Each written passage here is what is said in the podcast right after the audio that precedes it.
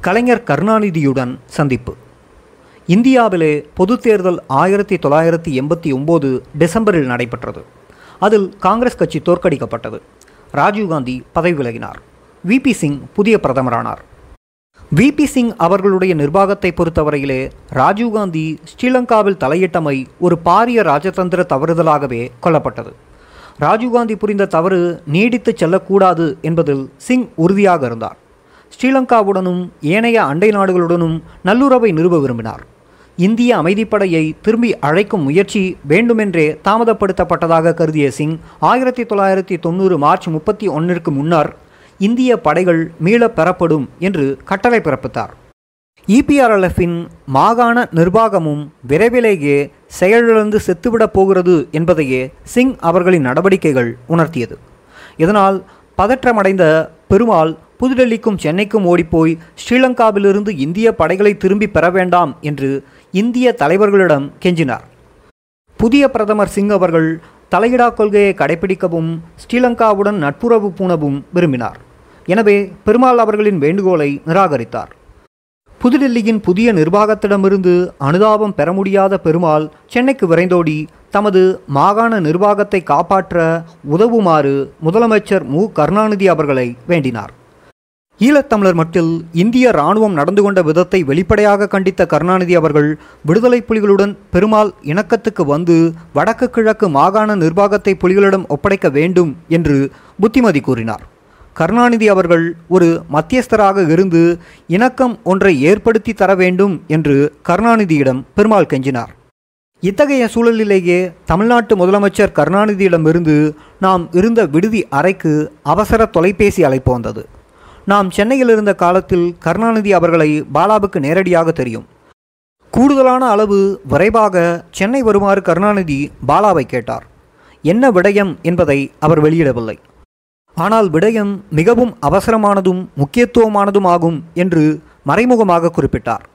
தமிழ்நாட்டில் பலம் மிக்க முதலமைச்சரின் வேண்டுகோளை புறக்கணிக்க பாலாவால் முடியவில்லை. ஆகவே இணங்கினார். பிரபாகரன் அவர்களிடமிருந்தும் பிரேமதாசா அவர்களிடமிருந்தும் அனுமதி பெற்று இரண்டு நாட்களில் பாலாவும் நானும் யோகியும் விமானம் மூலம் சென்னைக்கு சென்றோம். சென்னையிலே பலத்த பாதுகாப்புடன் ஒழுங்கு செய்யப்பட்ட துறைமுக விருந்தினர் இல்லத்தில் நாம் தங்கியிருக்க ஏற்பாடு செய்யப்பட்டிருந்தது. முதலமைச்சரும் அவருடைய மருமகன் முரசொலி மாறனும் நாம் அங்கு தரித்திருந்த போது மூன்று தடவை எம்மை சந்தித்தார்கள். வடக்கு கிழக்கு மாகாண சபை மீள கூட்டப்பட்டால் இபிஆர்எல்எஃபினுடன் அதிகாரத்தை பங்கிட புலிகள் சம்மதிப்பார்களா என்று கருணாநிதி விசாரித்தார். சபையில் சரிபாதி இருக்கை புலிகளோடு பங்கிட இபிஆர்எல்எஃப் தயார் என்று அவர் தெரிவித்தார். இது வடக்கு கிழக்கு மாகாண நிர்வாகத்தில் புலிகள் சரிபாதி பங்கு பெற்ற வழிகோலும் என்றும் அவர் விளக்கினார். புலிகள் புதிய தேர்தலுக்கு முகம் கொடுக்க தயாராக இருப்பதாக முதலமைச்சருக்கு விளக்கிய பாலா தமிழீழ மக்களே தங்கள் பிரதிநிதிகளை தேர்ந்தெடுக்க வேண்டும் என்று குறிப்பிட்டார். இந்திய ஆக்கிரமிப்பு இராணுவத்துடன் கூட்டுச் சேர்ந்து இபிஆர்எல்எஃபின் ஆயுத உறுப்பினர்கள் தமிழ் மக்களுக்கு எதிராக புரிந்த குரூர குற்றங்கள் பற்றிய விரிவான விளக்கத்தை கருணாநிதி அவர்கள் முன்னிலையில் பாலா விவரித்தார். பெருமாளின் நிர்வாகம் புரிந்த தவறான செயல்களுக்காக ஈழத்தமிழ் மக்கள் அதை வெறுத்து ஒதுக்குவதாக பாலா எடுத்துரைத்தார். முறை தவறிய தேர்தல் வழிகளால் அதிகாரத்துக்கு வந்த இபிஆர்எல்எஃப் இந்திய அமைதிப்படையின் கைபொம்மையாக இயங்கியது. இந்திய இராணுவமும் இபிஆர்எல்எஃபின் ஆயுத குழுக்களும் புரிந்த தாங்க முடியாத குரூர கொடுமைகள் காரணமாக புலிகளே அதிகாரத்துக்கு வரவேண்டும் என்று தமிழ் மக்கள் விரும்பினார்கள். தமிழர் தாயகத்தில் புதிய தேர்தல் இடம்பெற்றால் விடுதலை புலிகள் பெருவெற்றி பெறுவது திண்ணம் என்று தமிழ்நாட்டு முதலமைச்சர் நம்பும் வண்ணம் பாலா எடுத்துரைத்தார். இறுதியில் புலிகளின் நிலைப்பாட்டை கருணாநிதி அங்கீகரித்தார். கூட்டு நிர்வாகத்தை வலியுறுத்துவதை தவிர்த்தார். இந்த சந்திப்புகளின் போது வடக்கு கிழக்கு நிலவரம் பற்றிய விரிவான மதிப்பீடையும் பாலா வழங்கினார். கருணாநிதி அவர்கள் ஆழமாக மனக்கலவரம் அடைந்து காணப்பட்டார். யாரும் அறியாத வண்ணம் தலைமை அமைச்சருடன் நடந்த இந்த சந்திப்புகள் தவிர பல விடுதலை புலி ஆதரவாளர்களையும் வைகோ வீரமணி போன்ற தமிழ்நாட்டு தலைவர்களையும் நாம் சந்தித்தோம். எமது ஐந்து நாள் பயண முடிவில் நாம் சென்னையிலிருந்து புறப்படும் முன் செய்தியாளர்கள் மாநாடு ஒன்று இடம்பெற்றது. புலிகளின் இறுதி கோரிக்கை. தென்னிலங்கை ஜேவிபி கிளர்ச்சிகளை ஆயிரத்தி தொள்ளாயிரத்தி தொண்ணூறு தொடக்கத்திலேயே பிரேமதாச அரசு செவ்வையாக அடக்கியிருந்தது. ஸ்ரீலங்கா அரச படைகளுக்கும் புலிகளுக்கும் இடையே போர் நிறுத்தம் ஏற்பட்டதால் வடக்கிலே போரும் முடிவுக்கு வந்திருந்தது. இந்திய இராணுவம் தனது தாக்குதல் நடவடிக்கைகளை முடிவுக்கு கொண்டு வந்திருந்தது. படைகள் திரும்பிச் செல்லும் முயற்சியும் மார்ச் மாத இறுதிக்குள் முடிவுற வேண்டும் என்பதால் வேகமாக நடந்து கொண்டிருந்தது. இந்திய படை விட்டு விலகும் வெற்றிடங்களில் விடுதலை புலிகள் நிலை பெற்றார்கள். இலங்கையில் அமைதியும் உறுதியும் நிலவியது. கொழும்பு அமைதி பேச்சுவார்த்தைகள் அரச தலைவருக்கும் விடுதலை புலிகளுக்கும் இடையே தனிப்பட்ட பேச்சுவார்த்தை அமர்வுகளாக அமைந்தன. ஹமீது அவர்கள் எமது விடுதலைக்கும் கிரமமாக வந்தார். அரசியல் தீர்வு தொடர்பான விடயங்கள் மீது கலந்துரையாடல்கள் தொடர்ந்தன. மாகாண சபை தேர்தல்களில் பங்கு பெற்ற விடுதலை புலிகள் சம்மதித்து இருந்ததால் பேச்சுவார்த்தையில் பெரிதும் அலசப்பட்ட விடயங்கள் அரசியல் யாப்பு மீதான ஆறாவது திருத்தச் சட்டம் பற்றியதாகவும் பெருமாளின் மாகாண நிர்வாகத்தை கலைப்பது தொடர்பாகவும் இருந்தன. இந்த இரண்டு கடினமான விடயங்களும் விடுதலை புலிகளுக்கும் பிரேமதாச ஆட்சிக்கும் இடையே கடும் பிரச்சனையை தோற்றுவிப்போனவாக அமைந்தன. ஸ்ரீலங்காவின் ஆயிரத்தி தொள்ளாயிரத்தி எழுபத்தி எட்டாம் ஆண்டு அரசியல் யாப்பின் ஆறாவது சட்ட திருத்தமானது ஸ்ரீலங்கா அரசின் ஒற்றையாட்சி தன்மையை வலியுறுத்துவதாகவும் பிரிவினை உரிமையை தடுப்பதாகவும் அமையும் மோசமான சட்டமாக்குமாகும். அது ஆயிரத்தி தொள்ளாயிரத்தி எண்பத்தி மூன்றாம் ஆண்டு இனக்கலவரங்களை அடுத்து சிங்கள பௌத்த தீவிரவாதிகளை திருப்திப்படுத்துவதற்காக ஜெயவர்த்தனாபால் பிரகடனம் செய்யப்பட்டது. இந்த கொடிய சட்டத்தின்படி சுதந்திர தமிழ் அரசுக்கான பிரிவினை அரசியலை விரிந்துரைக்கும் அல்லது ஆதரிக்கும் எவரும் கடும் தண்டனைக்கு உள்ளாக்கப்படலாம். அவருடைய குடியுரிமை பறிக்கப்படலாம் சொத்துடைமையும் பறிமுதல் செய்யப்படலாம். நாடாளுமன்றம் மாகாண சபை நகரசபை போன்ற அரச நிறுவனம் எதற்கும் தேர்ந்தெடுக்கப்படும் அனைத்து உறுப்பினர்களும் ஒற்றையாட்சி அரசுக்கு விசுவாச பிரமாணம் செய்ய வேண்டும். ஆனால் ஒற்றையாட்சி அரசுக்கு தாம் எந்த சந்தர்ப்பத்திலும் விசுவாச பிரமாணம் செய்ய முடியாது என்று பிரேமதாசாவிடம் ஹமீதுவிடமும் விடுதலை புலி அணியினர் தெரிவித்தார்கள். இந்த சட்டவாக்கம் ஒடுக்குமுறையானது எனவும் அரசியல் தெரிவு பேச்சுரிமை ஆகிய அடிப்படை சுதந்திரங்களை நசுக்குவதாகவும் இருப்பதாக புலிகள் வாதிட்டார்கள். சுயநிர்ணய உரிமை தத்துவத்தில் புலிகள் உறுதியான நம்பிக்கை கொண்டிருப்பதாகவும் இந்த சட்டப்பூர்வமான உரிமை தமிழ் மக்களுக்கு உரித்தானது என்றும் அவர்கள் மேலும் அடித்து கூறினார்கள். சுயநிர்ணய உரிமையானது மக்கள் தங்கள் அரசியல் தலைவிதியை தாங்களே தீர்மானிக்கும் தெரிவு சுதந்திரத்தை தெளிவாக அறிவிப்பது என்றும் இது பிரிவினையை முன்னெடுப்பது அல்ல என்றும் புலிகள் அணியினர் குறிப்பிட்டார்கள். ஒருவர் தமது அரசியல் எதிர்காலத்தை தெரிவு செய்யும் உரிமையை தடை செய்யும் ஆறாவது சட்டத்திருத்தம் ஒழிக்கப்படாவிட்டால் விடுதலை புலிகள் மக்களாட்சி அரசியல் நீரோட்டத்தில் கலந்து கொள்ள மாட்டார்கள் என்று தேர்தலில் பங்கெடுக்க மாட்டார்கள் என்றும் பிரேமதாசாவிடம் புலிகள் தெரிவித்தார்கள். ஒற்றையாட்சியை ஓம்பும் சிங்கள தேசியவாதியான பிரேமதாசாவுக்கு விடுதலை புலிகளின் கோரிக்கை பிடிக்கவில்லை. அதே சமயம் இவ்விடயத்தையொட்டி பேச்சுவார்த்தை தோல்வி காண்பதையும் அவர் விரும்பவில்லை. விடுதலை புலிகளை மக்களாட்சி அரசியலுக்குள் கொண்டு வந்து இனப்பிரச்சனையை தீர்ப்பதற்கு வேறு மாற்று வழி கிடையாது என்றால் ஆறாவது திருத்தச் சட்டத்தை கைவிட தாம் தயார் என்று புலிகளுக்கு உறுதியளித்தார். ஆனால் நாடாளுமன்றத்தில் மூன்றில் இரண்டு பங்கு பெரும்பான்மை வாக்கு இல்லாமல் அந்த சட்ட திருத்தத்தை ரத்து செய்ய முடியாது என்பதோடு அந்த பெரும்பான்மை அவரிடம் இல்லை என்பதால் அதை ரத்து செய்வது தம்மால் முடியாத காரியம் என்பதை அவர் உள்ளூர அறிந்திருந்தார். மேலும் சிங்கள பௌத்த சக்திகள் போர்க்கொடி தூக்கும் என்பதும் அவருக்கு தெரியும். பிரேமதாசா இருதலை கொள்ளி எறும்பானார். ஆறாவது சட்டத்திருத்தத்தை ரத்து செய்வது பற்றி பாலா குறிப்பிடும் போதெல்லாம் அவர் முகத்தில் ஆற்றாமை படர்வதை நான் அவதானித்திருக்கின்றேன். வடக்கு கிழக்கு மாகாண சபையை தாமதமின்றி கலைத்துவிட வேண்டும் என்று விடுதலை புலி அணியினர் வற்புறுத்தினர். இபிஆர்எல்எஃப் ஆனது தமிழ் மக்களால் தெரிவு செய்யப்பட்ட அமைப்பு அல்ல என்றும் இந்திய அமைதிப்படையின் கைபொம்மை ஆட்சியாக நிறுவப்பட்டது என்றும் வடக்கு கிழக்கு நிர்வாகத்தை நடத்த அதற்கு சட்ட தகமை கிடையாது என்றும் வாதிட்டனர். மாகாண சபையை கலைத்துவிட்டு புதிய தேர்தலை நடத்துமாறும் அவ்வாறு செய்தால் விடுதலை புலிகளுக்கு இருக்கும் மக்கள் ஆதரவை உலகுக்கு எடுத்து காட்டலாம் என்றும் உறுதியாக கூறினார்கள். ஆனால் சபையை கலைக்கும் விடயத்தில் பாரதூரமான அரசியல் மற்றும் சட்ட பிரச்சனைகள் இருந்ததால் அதற்கு இணங்க பிரேமதாசா தயங்கினார். செவ்வையான காரணங்கள் இருந்தாலன்றி மாகாண சபைகளை அரச தலைவர் கலைக்க முடியாதபடி பதிமூணாவது திருத்தச் சட்டத்தில் உள்ள விதிகள் தடுத்தன. விடுதலை புலிகள் முன்வைத்த இரண்டு பிரச்சனைகளும் பேச்சுவார்த்தை மேலே நகர விடாதவாறு தடுத்தன. ஆனாலும் இரு தரப்பினரும் ஒருவருக்கு ஒருவர் எதிராக நின்று மோத தயாராக இருக்கவில்லை. புலிகளுக்கும் பிரேமதாசா நிர்வாகத்துக்கும் இடையே நட்புடனான நல்லுறவு நிலவியது. பொறுமையுடனும் விடா முயற்சியுடனும் கட்டியெழுப்பப்பட்ட புதிய உறவு இது. இதை பங்கப்படுத்தும் வகையில் கூட்டாளிகளிடையே பிளவு ஏற்படாது ஹமீது அவர்கள் பார்த்து கொண்டார். வாகரையில் மாநாடு. அதே சமயம் அம்பாறை மட்டக்களப்பிலிருந்து வெளியேறிய இந்திய படைகள் வட மாவட்டங்களான முல்லைத்தீவு வவுனியா மன்னார் கிளிநொச்சி ஆகிய பிரதேசங்களிலிருந்து வெளியேறின.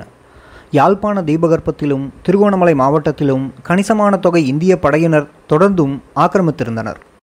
இந்திய படைகள் வெளியேறிய வட மாவட்டங்களில் தமிழ் தேசிய இராணுவத்தின் நிலைகளை துடைத்தொழிப்பதில் விடுதலை புலிகளின் படையணிகள் ஈடுபட்டிருக்க விடுதலை புலிகளின் மக்கள் முன்னணி கிழக்கு மாவட்டங்களான மட்டக்களப்பிலும் அம்பாறையிலும் தனது கட்சி கட்டமைப்பை விரிவுபடுத்தி தொடங்கியிருந்தது. மக்கள் முன்னணியின் அங்குரார்ப்பான மாநாடு மட்டக்களப்பு மாவட்டத்தில் உள்ள வாகரை என்ற கரையோர பட்டினத்தில் ஆயிரத்தி தொள்ளாயிரத்தி தொண்ணூறு பிப்ரவரி இருபத்தி நாலிற்கும் மார்ச் இருபத்தி ஒன்றிற்கும் இடையே நடைபெற்றது. பாலாவும் யோகரத்னம் யோகியும் வேறு போராளிகளும் நானும் ஸ்ரீலங்கா உலங்கு வானூர்தி மூலம் மட்டக்களப்பு நகருக்கு சென்று அங்கிருந்து வரலாற்று முக்கியத்துவம் வாய்ந்த இந்த மாநாட்டுக்கு தரைப்பயணம் புரிந்தோம். வடக்கு கிழக்கின் அனைத்து மாவட்டங்களிலும் இருந்த மூத்த விடுதலை புலி அரசியல் போராளிகள் வானூர்திகளில் கொண்டுவரப்பட்டனர் இயற்கை அழகுக்கும் அமைதிக்கும் பெயர் பெற்ற வாகரையில் அவர்கள் அனைவரும் குழுமியிருந்தனர். இந்தியாவுடனான போர் இறுதியாக முடிந்தது. இந்திய படைகள் தமிழர் தாயகத்தில் இருந்து வெளியேறி கொண்டிருப்பதால் கிடைத்த நிம்மதியோடு மக்கள் முன்னணி பிரதிநிதிகள் வாகரையிலே உவகை உணர்வில் மிதந்தார்கள். அங்குரார்ப்பான மாநாட்டுக்காக தேர்ந்தெடுக்கப்பட்ட வாகரை வாடி வீடு கடலை அடுத்திருந்த அழகிய வெண்மணப்பரப்பில் அமைந்திருந்தது. இதுவும் பிரதிநிதிகளிடையே நிலவிய உகவை உணர்வுக்கு உரமூட்டியது. மாநாட்டு நிகழ்வுகள் ஒரு வாரம் நீடித்தது. இந்த நாட்களில் முக்கிய தேசிய மற்றும் சமூக விடயங்கள் தொடர்பாக ரகசிய தீர்மானங்கள் நிறைவேற்றப்பட்டன. சாதி அடிப்படையிலான சமூக அநீதிகளையும் வேறுபாட்டு கொடுமைகளையும் ஒழிக்க மனப்பூர்வமான ஈடுபாடு காட்ட வேண்டும் என்பது ஒரு தீர்மானம். பெண் விடுதலை மக்கள் முன்னணியின் வேலை திட்டத்தில் உள்ளடக்கப்பட வேண்டும் என்பது இன்னொரு தீர்மானம். இவை இரண்டும் தீர்மான பட்டியலில் முதன்மை பெற்றன. சீதன நடைமுறை காரணமாக பெண்கள் சுரண்டப்படுவதையும் துன்புறுத்தப்படுவதையும் அவமானப்படுத்தப்படுவதையும் நிறுத்த நடவடிக்கை எடுக்க வேண்டும் என்று பெண் பிரதிநிதிகள் வற்புறுத்தினார்கள். வடக்கு கிழக்கு முழுவதிலும் முன்னணியை நன்கு நிறுவ வேண்டும் என்பதை பெருந்தொகை பிரதிநிதிகள் வற்புறுத்தினார்கள். புலிகளின் அரசியல் கட்சியில் பொது மக்கள் சம்பந்தப்பட வேண்டும் அவர்களே அரசியல் பங்களிப்பிலும் ஈடுபட வேண்டும். இனி கட்சி அமைப்புகள் கிராம அடிமட்ட தளத்திலும் நிறுவப்பட வேண்டும். மாகாணத்தின் ஒவ்வொரு மாவட்டத்திலும் வளர்த்தெடுக்கப்பட வேண்டும் என்றும் இணங்கப்பட்டது. இது தொடர்பாக உடனடியாக செயலிலும் இறங்க தீர்மானிக்கப்பட்டது. இந்திய அமைதிப்படையின் இறுதி அணி திருப்பி அழைக்கப்படும் தருணம் நெருங்கிய போது வடக்கு கிழக்கு மாகாண சபையின் முதலமைச்சர் பெருமாள் பிரச்சினைக்குரிய நடவடிக்கை ஒன்றை மேற்கொண்டார். மார்ச் முதலாம் தேதியன்று தீர்மானம் ஒன்றை அவர் முன்வைத்தார். வடக்கு கிழக்கு மாகாண சபை ஓர் அரசியல் சுயநிர்ணய சபையாக மாறி சுதந்திர தமிழ் அரசுக்கான அரசியல் யாப்பை வரையும் பொறுப்பையும் ஏற்கும் என்று அந்த அரசு ஈழ மக்களாட்சி குடியரசு என அழைக்கப்படும் என்று இந்த தீர்மானம் கூறிற்று. இந்த முரட்டு துணிச்சலை ஒரு தன்னிச்சையான சுதந்திர பிரகடனமாக கொழும்பு அரசு கருதியது. பிரேமதாசா ஆத்திரமடைந்தார். ஆனால் இந்திய படைகள் திருவோணமலை மாவட்டத்தை விட்டு வெளியேறும் நிலையில் இருந்ததால் பெருமாளுக்கு எதிராக எந்த நடவடிக்கையும் அவர் மேற்கொள்ளவில்லை. இந்திய அமைதிப்படை முற்றாக வெளியேறும் வரை அவர் காத்திருந்தார். திட்டமிடப்பட்டதற்கு ஒரு வாரத்திற்கு முன்னதாக அதாவது மார்ச் இருபத்தி ஐந்தாம் தேதியன்று இந்திய படையின் கடைசி அணி திருகோணமலை துறைமுகத்தை விட்டு வெளியேறியது. பெரும்பாலும் இபிஆர்எல்எஃப்பின் ஏனைய தலைவர்களும் கடைசி இந்திய படைகளுடன் இந்தியாவுக்கு ஓடினார்கள். இந்திய இராணுவத்தின் வெளியேற்றத்தோடு வடக்கு கிழக்கில் அநேகமாக அனைத்து மாவட்டங்களையும் விடுதலை புலிகள் தங்கள் கட்டுப்பாட்டுக்குள் கொண்டு வந்தார்கள். தமிழர் தாயகம் மீது தாம் நடத்தும் நிர்வாக கட்டுப்பாட்டுக்கு சட்ட ஆதரவு வேண்டும் என்று விடுதலை புலி தலைமை விரும்பியது. இத்தகைய சூழ்நிலையிலே அரசு தலைவரை சந்தித்த புலி தூதுக்குழு மாகாண சபையை கலைத்துவிட்டு புதிய தேர்தலை நடத்துமாறு அவரை கேட்டது. சபையை கலைப்பதற்கு பெருமாள் அவர்களுடைய தனியரசு பிரகடனம் ஒன்றே போதும் என்று நாம் பிரேமதாசாவிடம் கூறினோம். நாடாளுமன்றத்தில் ஒரு திருத்தச் சட்டமே தேவையாக இருந்தது. இதை பிரேமதாசாவின் ஆளும் கட்சியால் எளிதாக பெற்றிருக்க முடியும். ஆனால் அரச தலைவர் தடுமாறினார். பிரேமதாசா அவர்கள் வேண்டுமென்றே தமது வாக்குறுதிகளை நிறைவேற்றாது விடுகிறார் என்பது விடுதலை புலிகளுக்கு தெளிவாக தெரிந்தது. புதிய தேர்தல் நடத்தப்பட்டால் விடுதலை புலிகள் பெருவெற்றி பெற்று தமிழர் தாயகத்தில் சட்டத்துக்கு அமைவான நிர்வாகத்தை நிறுவுவார்கள் என்பது பிரேமதாசாவுக்கு நன்றாக தெரியும். அப்படி நடைபெறும் பட்சத்தில் அனைத்துலக அங்கீகாரம் புலிகளுக்கு கிடைத்துவிடும் என்று அவர் அஞ்சினார். இது சுயேட்சிக்கான மேலதிக அதிகாரங்களை கோருவதற்கு தூண்டுவதாகிவிடும் என்றும் பிரேமதாசா அஞ்சினார். பிரேமதாசாவின் ரகசிய திட்டம். அரசியல் சுதந்திரத்திற்கும் சுதந்திர அரசிற்கும் மாற்றீடு ஒன்றை தேடுவது விடுதலை புலிகளின் அரசியல் லட்சியத்திற்கு விரோதமானதாக அமையுமா என்று பாலாவுடன் தனியாக இருக்கும்போது நான் விசாரித்ததுண்டு. விடுதலை புலிகளின் அரசியல் அணுகுமுறையில் முரண்பாடு எதுவும் இல்லை என்று பாலா பதிலளித்தார். புலிகளின் இறுதி இலக்கானது சிங்கள மக்களுடன் இணைந்து வாழும் பரிசோதனை முயற்சிகள் அனைத்தும் தோல்வி காணும் பட்சத்தில் சுய நிர்ணய உரிமை அடிப்படையில் சுதந்திர அரசை நிறுவுவதே என்று பாலா விளக்கினார். பிரேமதாசா அவர்கள் முட்டுக்கட்டைகளை நீக்கினால் அதாவது மாகாண சபையை கலைத்து ஆறாவது சட்ட திருத்தத்தை கைவிட்டு புதிய தேர்தல்களை நடத்தினால் வடக்கு கிழக்கு மாகாண சபை தேர்தல்களுக்கு முகம் கொடுக்க விடுதலை புலிகள் முழுமையாக தயாராக இருக்கிறார்கள் என்று கூறினார். விடுதலை புலிகளை பொறுத்தவரையிலே சிங்கள மக்களுடன் இணைந்து வாழ்வது சாத்தியமா என்பதை பரிசித்து பார்க்கும் ஒரு முக்கிய சந்தர்ப்பம் இதுவாகும். இந்த மாற்று வழியை கடைபிடிப்பதால் புலிகள் எதையும் இழக்கப் போவதில்லை. தேர்தலில் புலிகள் வென்றால் தமிழர் தாயகம் தமிழ் தேசியம் என்ற எண்ண கருக்களுக்கு அவர்கள் உறுதியான நிதர்சன வடிவம் கொடுப்பார்கள். இவையே அவர்களுடைய வெளிப்படையான அரசியல் லட்சியங்கள் என்று பாலா தெளிவுபடுத்தினார். பிரேமதாசாவை பொறுத்தவரையிலே விடுதலை புலிகளை வழிப்படுத்த அவர் தமது சொந்த திட்டம் ஒன்றை வகுத்திருந்தார். அதற்கேற்ப சபையை கலைப்பதற்கு தாமதித்தார். புதிய தேர்தல் வாய்ப்பையும் தள்ளி போட்டார் ஆறாவது திருத்தச் சட்டத்தை நீக்குவது தொடர்பான முக்கிய விடயத்தை கண்டும் காணாதவராக புறக்கணித்தார். நாடாளுமன்றத்தில் மூன்றில் இரண்டு பெரும்பான்மை பெறுவது முடியவே முடியாது என்று வாதிட்டார். இறுதியில் பிரேமதாசா அவர்களுடன் தனிப்பட்ட சந்திப்புகளை நடத்துவதால் யதார்த்த அரசியல் தீர்வுகளுக்கு அதிகம் பயன் கிடைக்கப் போவதில்லை என்பது தெளிவாயிற்று. மிகுந்த பொறுமையுடனும் அவருடைய நீண்ட பிரசங்கங்களை செவிமடுப்போம். ஒரே மக்கள் ஒரே தேசம் என்ற அவருடைய உரையில் அவருடைய மும்மணி கோட்பாடுகளோடு அனைத்து இனங்களும் அமைதியாகவும் ஒத்திசைவாகவும் வாழலாம் என்ற தத்துவமும் எப்போதும் இருக்கும். ஹமீது அவர்கள் எமது விடுதி அறைக்கு வந்து பாலாவுடனான தமது பிரத்யேக சந்திப்பின் போது விடுதலை புலிகளிடமிருந்து ஆயுத களைவு நடத்துவது பற்றி பேச்சை தொடங்கியபோது பிரேமதாசாவின் ரகசிய திட்டம் மெதுவாக அம்பலமாயிற்று. மே மாத நடுப்பகுதியில் ஒரு மிகவும் வெப்பமான நாளன்றே இந்த கலந்துரையாடல் நடந்தது. விவாதப் பொருளும் சூடானது. எனவே விவாதமும் சூடு பிடித்தது அரசு தலைவரின் அச்சங்களையும் அங்காளாய்ப்புகளையும் தாம் பிரதிபலிப்பதாக ஹமீது கூறினார். தேர்தல் சுதந்திரமாகவும் நியாயப்படியும் நடைபெற வேண்டும் என்று பிரேமதாசா விரும்புகிறார். அந்த தேர்தலில் இபிஆர்எல்எஃப் உட்பட அனைத்து கட்சிகளும் குழுக்களும் போட்டியிட சந்தர்ப்பம் வழங்கப்பட வேண்டும் என்றும் அரசு தலைவர் கருதுகிறார். ஆனால் வடக்கு கிழக்கிலே விடுதலை புலிகள் ஆயுதங்களோடு ஒரு மேன்மை நிலையை வகித்தால் அப்படியான தேர்தல் சாத்தியமாகாது. ஆகவே புதிய தேர்தல் நடத்துவதானால் அதற்கு முன் புலிகள் ஆயுதங்களை கையளிக்க வேண்டும். இதுவே அரச தலைவருடையதும் ரஞ்சன் விஜயரத்னே போன்ற சில அமைச்சர்களுடையதும் கருத்தாகும் என்று அமைதியாக ஆனால் உறுதியாக ஹமீது அவர்கள் தெரிவித்தார். விடுதலை புலி பிரதிநிதிகளை அரச தலைவர் தனிமையில் சந்தித்தபோது ஆயுத கலைவு விடயத்தை ஏன் குறிப்பிடவில்லை என்று பாலா கேட்டார். அதே சமயம் இந்திய படைகள் வெளியேறிய பின் புலிகளுக்கு எதிரான வேறு தமிழ் குழுக்களுடன் தனியான சந்திப்புகளை பிரேமதாச நடத்தி வருவதாகவும் பாலா முறையிட்டார். வடக்கு கிழக்கு தமிழ் மக்களின் பாதுகாப்பு ஏற்பாட்டை பொறுத்தவரையிலே புலிகள் ஆயுதங்களை வைத்திருப்பது ஒரு முக்கிய அம்சமாக கருதப்பட வேண்டும் என்று பாலா விளக்கமும் அளித்தார். நிரந்தர அரசியல் தீர்வு மூலம் நிரந்தர அமைதி நிறுவப்படுமானால் அந்த பாதுகாப்பு அமைப்புக்கு புலிகளே பொறுப்பாக இருப்பார்கள். சட்டம் ஒழுங்கு ஆகியவற்றை பேண பயிற்சி வழங்கப்பட பாதுகாப்பு படை ஒன்று ஆயுதங்களுடன் புலிகள் வசம் இருக்க வேண்டும்.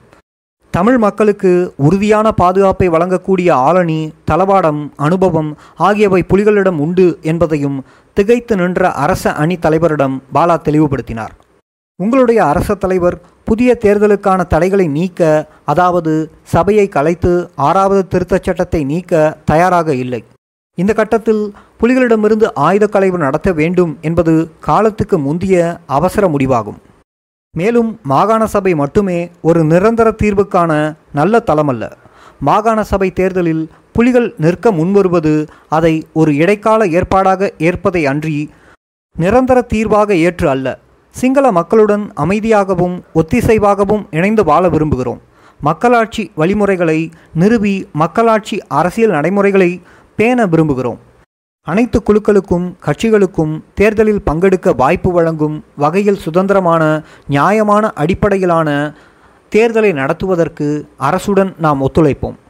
மக்களின் பிரதிநிதிகளாக நாம் தேர்ந்தெடுக்கப்பட்டதும் தமிழ் மக்களின் பாதுகாப்பு ஏற்பாடுகள் என்ற முக்கிய பிரச்சினை சம்பந்தமாக நிரந்தர தீர்வு காண்பது பற்றி நாம் பேச்சுவார்த்தை நடத்தலாம் என்று புலிகளின் நிலைப்பாட்டை பாலா எடுத்துரைத்தார்.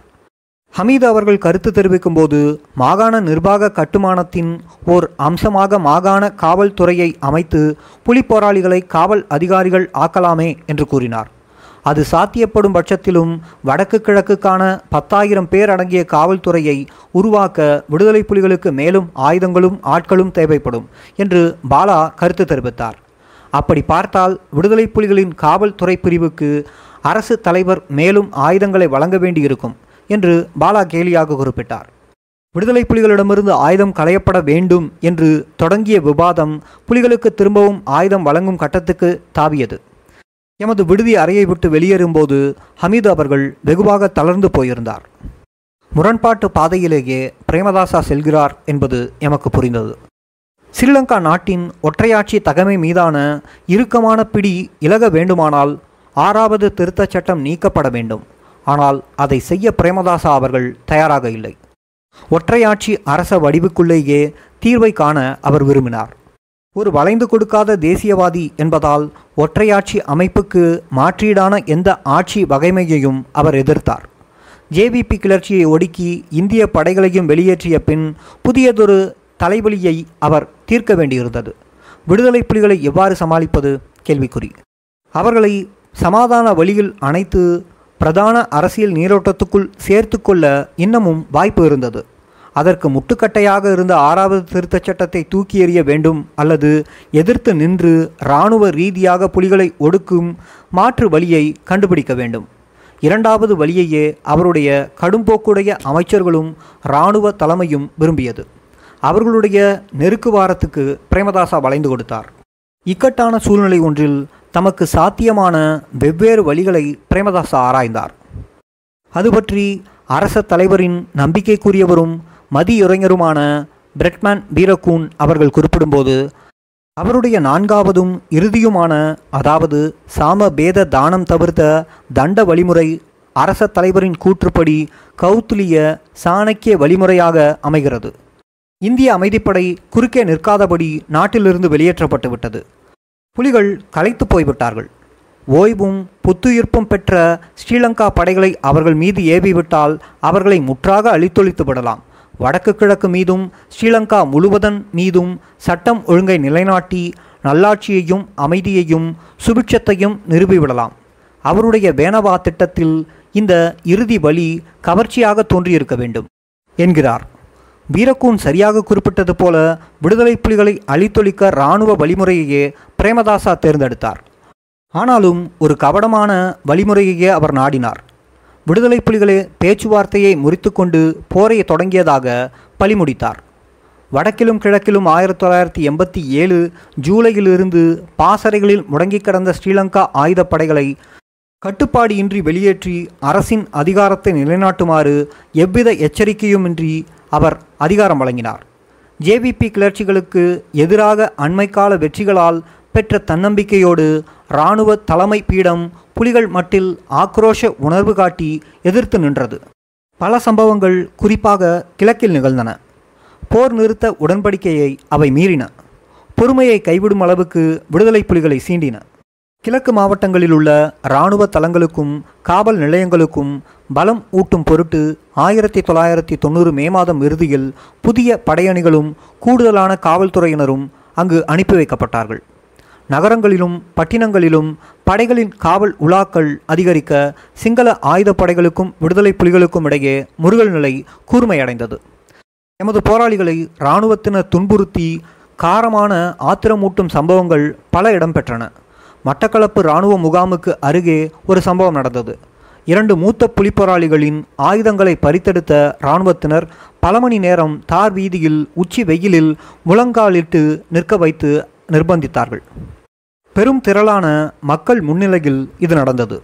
அவமானம் தாங்காத ஒரு போராளி தனது சைனடு குப்பியை கடித்து அந்த இடத்தில் மரணத்தை தழுவினார்.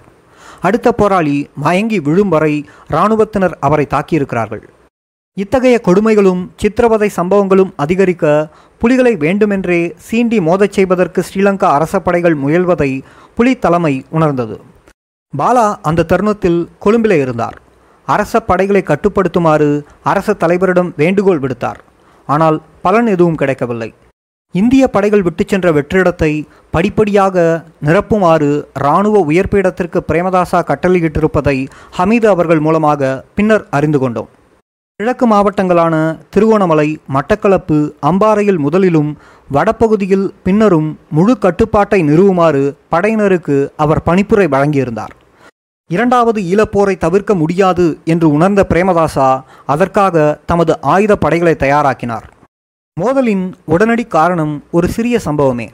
மட்டக்களப்பு காவல் நிலையத்தில் ஜூன் பத்தாம் தேதியன்று முஸ்லிம் பெண் ஒருவர் தொந்தரவு செய்யப்பட்டார். விடுதலை புலிகள் தலையிட்டு காவல்துறையினரின் நடத்தையை கண்டித்தனர். இது விடுதலை புலிகளுக்கும் காவல்துறையினருக்கும் இடையே மோதலை தோற்றுவித்தது. இந்த சண்டை விரிவடைந்து வடக்கு கிழக்கின் தமிழ் பகுதிகளில் விடுதலை புலிகளுக்கும் சிங்கள ஆயுத படைகளுக்கும் இடையே மோதல்களாக வடிவெடுத்தது. ஒரு முழு நிலை போர் வெடித்தது. மோதல்களை தவிர்க்கும் கடைசி நேர முயற்சியாக ஜூன் பதினோராம் தேதி ஹமீது அவர்கள் விமானம் மூலம் யாழ்ப்பாணம் வந்தார். பலாலி விமானத்தளத்திற்கு வெளியே அவரை வரவேற்க பாலாவுடன் வேறு போராளிகளுடனும் நான் கூட சென்றேன். சந்திப்பு இடம்பெறும் இடத்தை ஹமீது அவர்களுடைய வண்டி அடையும் முன் ஒழுக்கம் மீறிய சிங்கள இராணுவத்தினர் சிலர் அவருடைய வண்டியை நோக்கிச் சுட்டனர். எனினும் பிரபாகரன் அவர்களையும் வேறு புலித் தலைவர்களையும் ஹமீது அவர்கள் சந்தித்தார். போர் நிறுத்தம் ஒன்றை ஏற்பாடு செய்ய அவர் மேற்கொண்ட முயற்சி போரை தொடர வேண்டும் என்ற உறுதி பூண்ட கிழக்கு மாகாண அரச படைகளின் பிடிவாதத்தால் தோல்வியில் முடிந்தது. ஹமீது ஒருவரை தவிர அவருடைய அரச தலைவரோ கடும்போக்கு அமைச்சர்களோ அமைதியை விரும்பவில்லை. போர் தமது குரூர வேகத்துடன் மீளத் தொடங்கியபோது பிரதி பாதுகாப்பு அமைச்சர் திரு. ரஞ்சன் விஜயரத்னா நாடாளுமன்றத்திலே முழுமையாக புலிகள் மீது பாயப்போகிறேன் அவர்களை நாம் அழித்தொழிப்போம் என்று முழங்கினார். விடுதலை புலிகளுக்கும் பிரேமதாசா நிர்வாகத்துக்கும் இடையே இடம்பெற்ற பேச்சுவார்த்தை இவ்வாறு தோல்வியடைந்தது.